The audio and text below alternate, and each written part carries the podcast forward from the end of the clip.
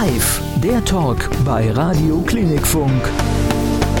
Ja, und damit hallo und herzlich willkommen. Hier ist der Talk bei Radio Klinikfunk am Mittwochvormittag. Schön, dass Sie mit dabei sind. Mein Name ist Phil Röse und ich bin heute nicht allein hier im Studio auf dem Dach der H S K. Bei mir ist ein Mann, der mal von sich selbst vielleicht ein bisschen flapsig gesagt hat, er pendelt beruflich zwischen Sport und Mord. Bei mir ist Z D F-Sportjournalist und Moderator von Aktenzeichen X Y ungelöst, Rudi Cerne. Hallo, Herr Cerne. Guten Morgen, hallo. Ähm, wir haben ein paar ganz kurze Fragen, die Sie genauso kurz beantworten dürfen. Mhm. Ähm, sind Sie Frühaufsteher oder Langschläfer? Langschläfer. Kaffee oder Tee? Kaffee, schwarz. Okay, Berge oder Meer? Meer. Also kein Wanderer... Also ich, wir wohnen am Spessartrand. Im Spessart kann man sich unglaublich austoben, was Wandern angeht. Mhm. Ich bin ein halber Österreicher. Meine Mutter kam aus Wörgl in Tirol und meine Jugend habe ich ganz viel und häufig in den Bergen verbracht. Das war allerdings auch immer mit Training auf dem Eis verbunden. Ich habe in Innsbruck Sommer- und Ostertraining verbracht, sechs Wochen im Sommer, drei Wochen äh, an, in den Osterferien und ich habe von den Bergen... Da bin ich gesättigt, da habe ich genug. genug also, und okay. ich bin, bin sehr gerne am Wasser und meine Lieblingsinsel ist Fuerteventura. Oh, sehr schön. Mir kann man eine Freude machen mit? Indem man mir keine Termine aufhalst. Trotzdem danke, dass Sie heute hergekommen sind. Ja. Ich kann nicht verzichten auf? Ähm, auf ein schönes Mittagessen, wenn ich frei habe, gerne auch mit einem Gläschen Wein dabei. Okay. Der schlimmste Job, den ich jemals gemacht habe? Nee, gab keine schlimmen Jobs, war alles gut. Also vielleicht äh, Zusatztraining in den Sommerferien. Mit Hessen verbinde ich? Eine ganz tolle Lebensart. Ähm, natürlich das Nationalgetränk, ähm, den Äppelboy und, und tolles Essen und tolle Menschen. Und mit dem Ruhrpott? Genauso tolle Menschen, Menschen, die noch mehr und intensiver und offensiver das Herz auf der Zunge tragen. Da sind meine Wurzeln, Wanne-Eickel, das Synonym für Kohlenpott, kann, glaube ich, nicht jeder nachempfinden, aber ich bin da groß geworden. Und ab Lüdenscheid fährt mein Auto ganz alleine wieder ins Ruhrgebiet zurück. Wenn Sie eine Sache auf der Welt verändern dürften, welche wäre das? Boah. Also ich finde, so im Moment geht so ein wenig, gerät so ein wenig die Welt aus den Fugen. Ich finde, man sollte mehr miteinander reden. Diplomatie ist gefragter, vor allen Dingen bei den Politikern da ganz oben, gefragter denn je. Okay. Und letzte Frage. In der Schule war ich? Eine Niete. Was müssen wir denn darunter verstehen? Also ich habe zwei Extra-Runden gedreht, bin zweimal hängen geblieben. Das äh, ging natürlich einher auch mit den intensiven Trainingsstunden. Ich kann mich noch sehr gut erinnern an eine äh, Situation, als das losging mit Sinus und Cosinus in Mathe. Mhm. Das habe ich am Anfang äh, wunderbar geschnallt, habe dann auch in der ersten Arbeit gleich eine zwei geschrieben, war dann für vierzehn Tage weg auf einem internationalen Wettbewerb, kam zurück, habe nur noch Bahnhof verstanden und die nächste Arbeit war fünf minus. Und das ist bis heute auch so geblieben mit Mathe, das ist irgendwie nichts mehr. Nee, das ist, ist, muss, muss nicht mehr sein. Bin froh, dass ich nicht mehr rechnen muss. Ja, okay. Und im Job kommt es wahrscheinlich mit den Mathekenntnissen dann auch gar nicht mehr so oft zum Tragen. Relativ wenig. Da ist es ganz gut, dass ich äh, am Ende in, in Deutsch und in Englisch ganz gut war und habe ja auch ein paar Jahre in den U S A als Läufer und auch als Trainer verbracht, war Trainerassistent bei einer Trainerkoryphäe, Carlo Fassi in Colorado Springs und äh, habe dort auch in Englisch unterrichten müssen und das, das hat mir sehr geholfen. Also das hilft tatsächlich, ne? Wenn man im Ausland ist ja, und total. Da die Sprache lernt. Ja. Also das, du musst natürlich eine Grundlage haben, eine Basis, auf der man aufbauen kann, aber Learning by Doing, das ist nicht nur in der Sprache so, sondern auch in vielen anderen Dingen. Hier ist der Talk am Mittwochvormittag mit Rudi Cerne, den wir natürlich als Sportmoderator kennen, als Moderator von Aktenzeichen X Y, aber den wir auch als ehemaligen deutschen erfolgreichen Eiskunstläufer kennen sollen. Herr Cerne, zweimal die deutsche Meisterschaft gewonnen, richtig? Mhm, ja. E M Silber, mhm. neunzehnhundertvierundachtzig bei den Olympischen Spielen dabei gewesen. Genau. Wie kamen Sie ausgerechnet früher zum Eiskunstlaufen? Also mein, mein Vater hat mich ähm, sehr konsequent aufs Eis gestellt im Alter von fünf Jahren. Mein Hintergrund ist dazu, mein Vater war selbst ein sehr, sehr guter Eiskunstläufer. Und ähm, das ist ein offenes Geheimnis. Der hat in mir im Prinzip seine, seine Karriere fortgesetzt. Also meine, ich habe ältere Geschwister noch, mein Bruder ist Jahrgang fünfundvierzig, meine Schwester Jahrgang sechsundvierzig. Ich bin dann neunzehnhundertachtundfünfzig auf die Welt gekommen und neunzehnhundertdreiundsechzig stand ich dann zum ersten Mal auf dem Eis. Das waren knallharte Zeiten. Eishallen sind nicht sexy, die, die riechen schon ganz komisch, so wie eine Turnhalle, nur noch kalt. Mhm. Und äh, tägliches Training war nicht am Anfang gleich Pflicht, aber dann relativ äh, schnell. Also mit, mit neun Jahren, mit zehn Jahren stand ich täglich außer am Sonntag auf dem Eis und habe da trainiert, zwei bis vier Stunden. Äh, später waren es dann fünf bis sechs Stunden. Das war auch nötig. Bei uns gab es ja noch die Pflichtfiguren. Ähm, heute bin ich meinem Vater extrem dankbar, dass er mich auch zu dieser gesunden Härte erzogen hat. Äh, damals gab es sicherlich Momente und Zeitfenster, in denen ich meinen Vater gehasst habe. Das, aber ich glaube, das ist in, bei jedem Leistungssportler so, du brauchst jemanden, du brauchst die, die starke Hand im Hintergrund, die auch dann mal, wenn man keine Lust hat, wenn man ausscheren möchte, ähm, dich unterstützt beziehungsweise auch fordert. Das ist äh, sicherlich bei Steffi Graf mit ihrem Vater Peter Graf und bei Boris Becker mit, äh, mit dem Vater nicht anders gewesen. Wenn Sie so zurückblicken auf die Zeit damals oder sagen wir mal auf diese Kür bei der Europameisterschaft, haben Sie die heute noch im Kopf? Also könnten Sie gedanklich nochmal aufs Eis? Ja, gedanklich auf jeden Fall. Ich habe das mal probiert im Nachhinein. Das ist ja nicht nur bei mir so, sondern bei vielen anderen auch, auch bei Skirennläufern oder Bob- und Rodelsportler, die die Augen zumachen und dann die Kurven nochmal durchfahren. Und bei mir war das mhm. genauso, dass ich mir einfach nur mal vorgestellt habe, das hat mal ein, ein Sportpsychologe mit mir durchgeführt, dass ich mich hingelegt habe und er hat gesagt, ich stopp jetzt mal die Zeit, ich sage, wann die Kür losgeht, du läufst sie in Gedanken durch und dann ähm, sagst du, wenn du fertig bist mit deiner Schlusspürette und dann mhm. hat er die Zeit wieder gestoppt und ich lag nur fünf Sekunden daneben. Ah ja, okay. Bei vier Minuten und dreißig Sekunden. Okay, so wie es danach bei Ihnen weiterging, darüber reden wir gleich noch. Wann standen Sie zum letzten Mal auf dem Eis?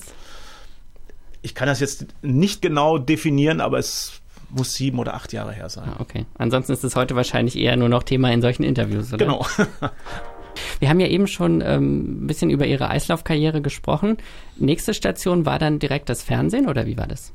Ja, es, das lief schon, es war überlappend. Das mhm. war dann auch der nächste Zufall, der dann dazu kam. Äh, ich, ich hatte irgendwann einmal in einer ähm, Auftrittspause einen Wunsch von einem Kollegen, der mich gebeten hat, bei den nordrhein-westfälischen Eiskunstlaufmeisterschaften in Wiel im Bergischen, in der Nähe von Gummersbach, einen kleinen Kommentar zu sprechen.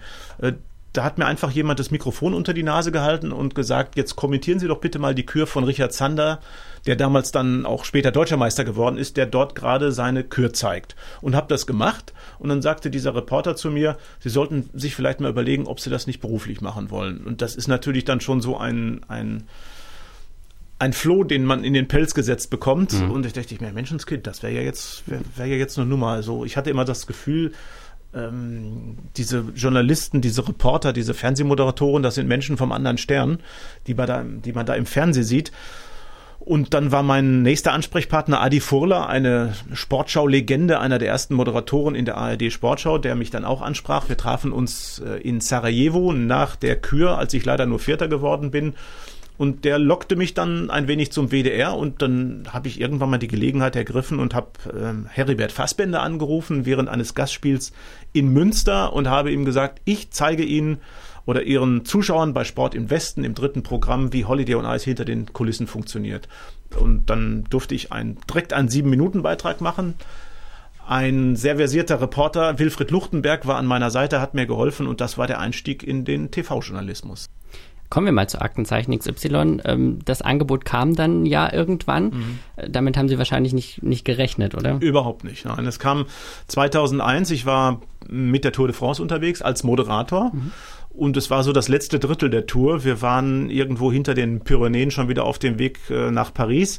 Und die Etappe war zu Ende. Ich war, kann mich an diesen... an diesen Zeitpunkt wie heute erinnern, mit meinen Kollegen Stefan Kanzler, Regisseur, und Jörg Polus, Redaktionsleiter der Z D F Sportreportage, unterwegs zurück ähm, zu, zu unserer Basis, dort wo der, der Ü-Wagen steht, und mein äh, Diensthandy klingelt und am Telefon ist Hans Janke, damals stellvertretender Programmdirektor, äh, Chef des großen Z D F-Fernsehspiels.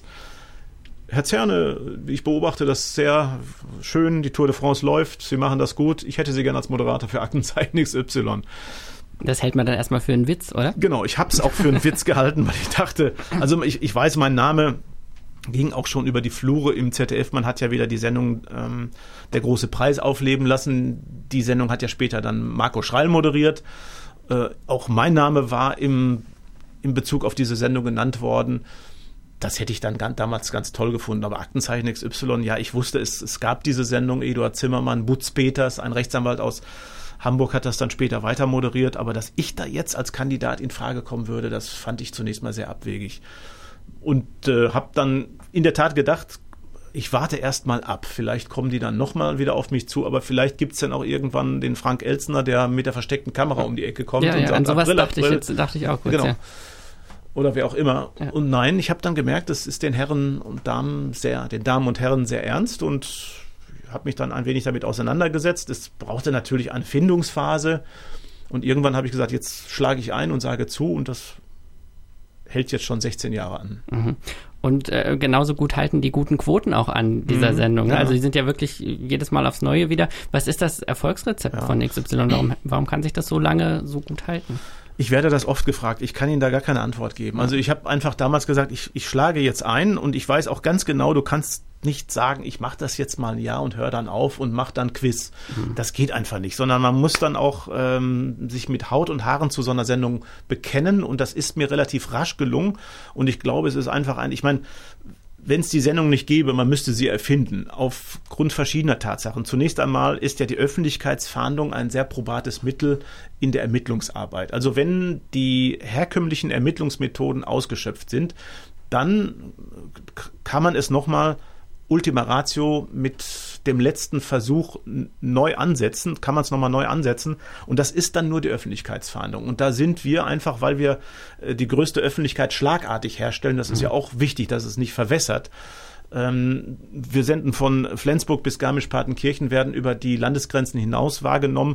Dann gibt es einen richterlichen Beschluss, den muss es geben bei einer Öffentlichkeitsfahndung, dann hat man die Erlaubnis und dann geht's los.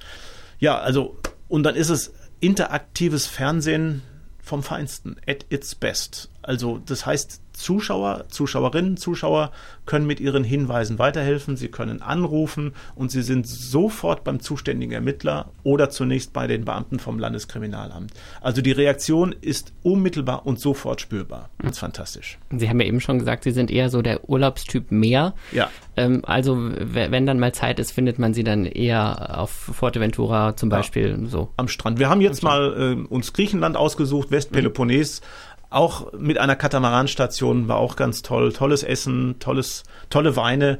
Also das kannst du natürlich jetzt alles nicht in ein Poesiealbum reinschreiben, aber es könnte vielleicht sein, ein wunderschöner Tag am Strand mit einem kleinen, zeitlich überschaubaren Segeltörn. Mhm. Dafür machen wir hier ja auch eine Radiosendung und kein Poesiealbum. Ja. Ähm, Eine Sache noch, Sie sind ja in Nordrhein-Westfalen geboren, arbeiten in Mainz und wahrscheinlich auch noch in vielen anderen äh, Orten in Deutschland, leben oder haben lange Zeit auch in Hessen gelebt, sind da teilweise immer noch niedergelassen. Mhm. Ähm, wo fühlen Sie sich zu Hause? Kann man das sagen? Das kann man gar nicht sagen. Also irgendwo hat mal ein, ich weiß gar nicht, ein großer Sportler mal gesagt, ich fühle mich als Europäer. Bei mir kann man vielleicht sagen, ich fühle mich als Deutscher. Also mhm. natürlich sind meine Wurzeln immer noch im Ruhrgebiet. Mainz ist ganz toll, dieser Wechsel von der einen auf die anderen, auf die andere Rheinseite. Es gibt ja da diese, äh, diesen ähm, humoristisch geführten Wettbewerb zwischen Mainz und Wiesbaden, ja, den, den finde ich sehr interessant, welche Reaktionen und welche Stilblüten dabei rauskommen. Das ist einfach toll, dieser Wechsel. Und am Rhein zu wohnen äh, und zu sehen abends, wie die Schiffe an einem vorbei tuckern, das ist einfach wunderbar. Und das waren die Abschlussworte. So schnell sind sechzig Minuten rum. Tatsächlich. Vielen, ja, tatsächlich. Vielen Dank, dass Sie heute da waren, Herr Cerne. Hat äh, sehr viel Spaß gemacht. Danke Ihnen. Große Ehre.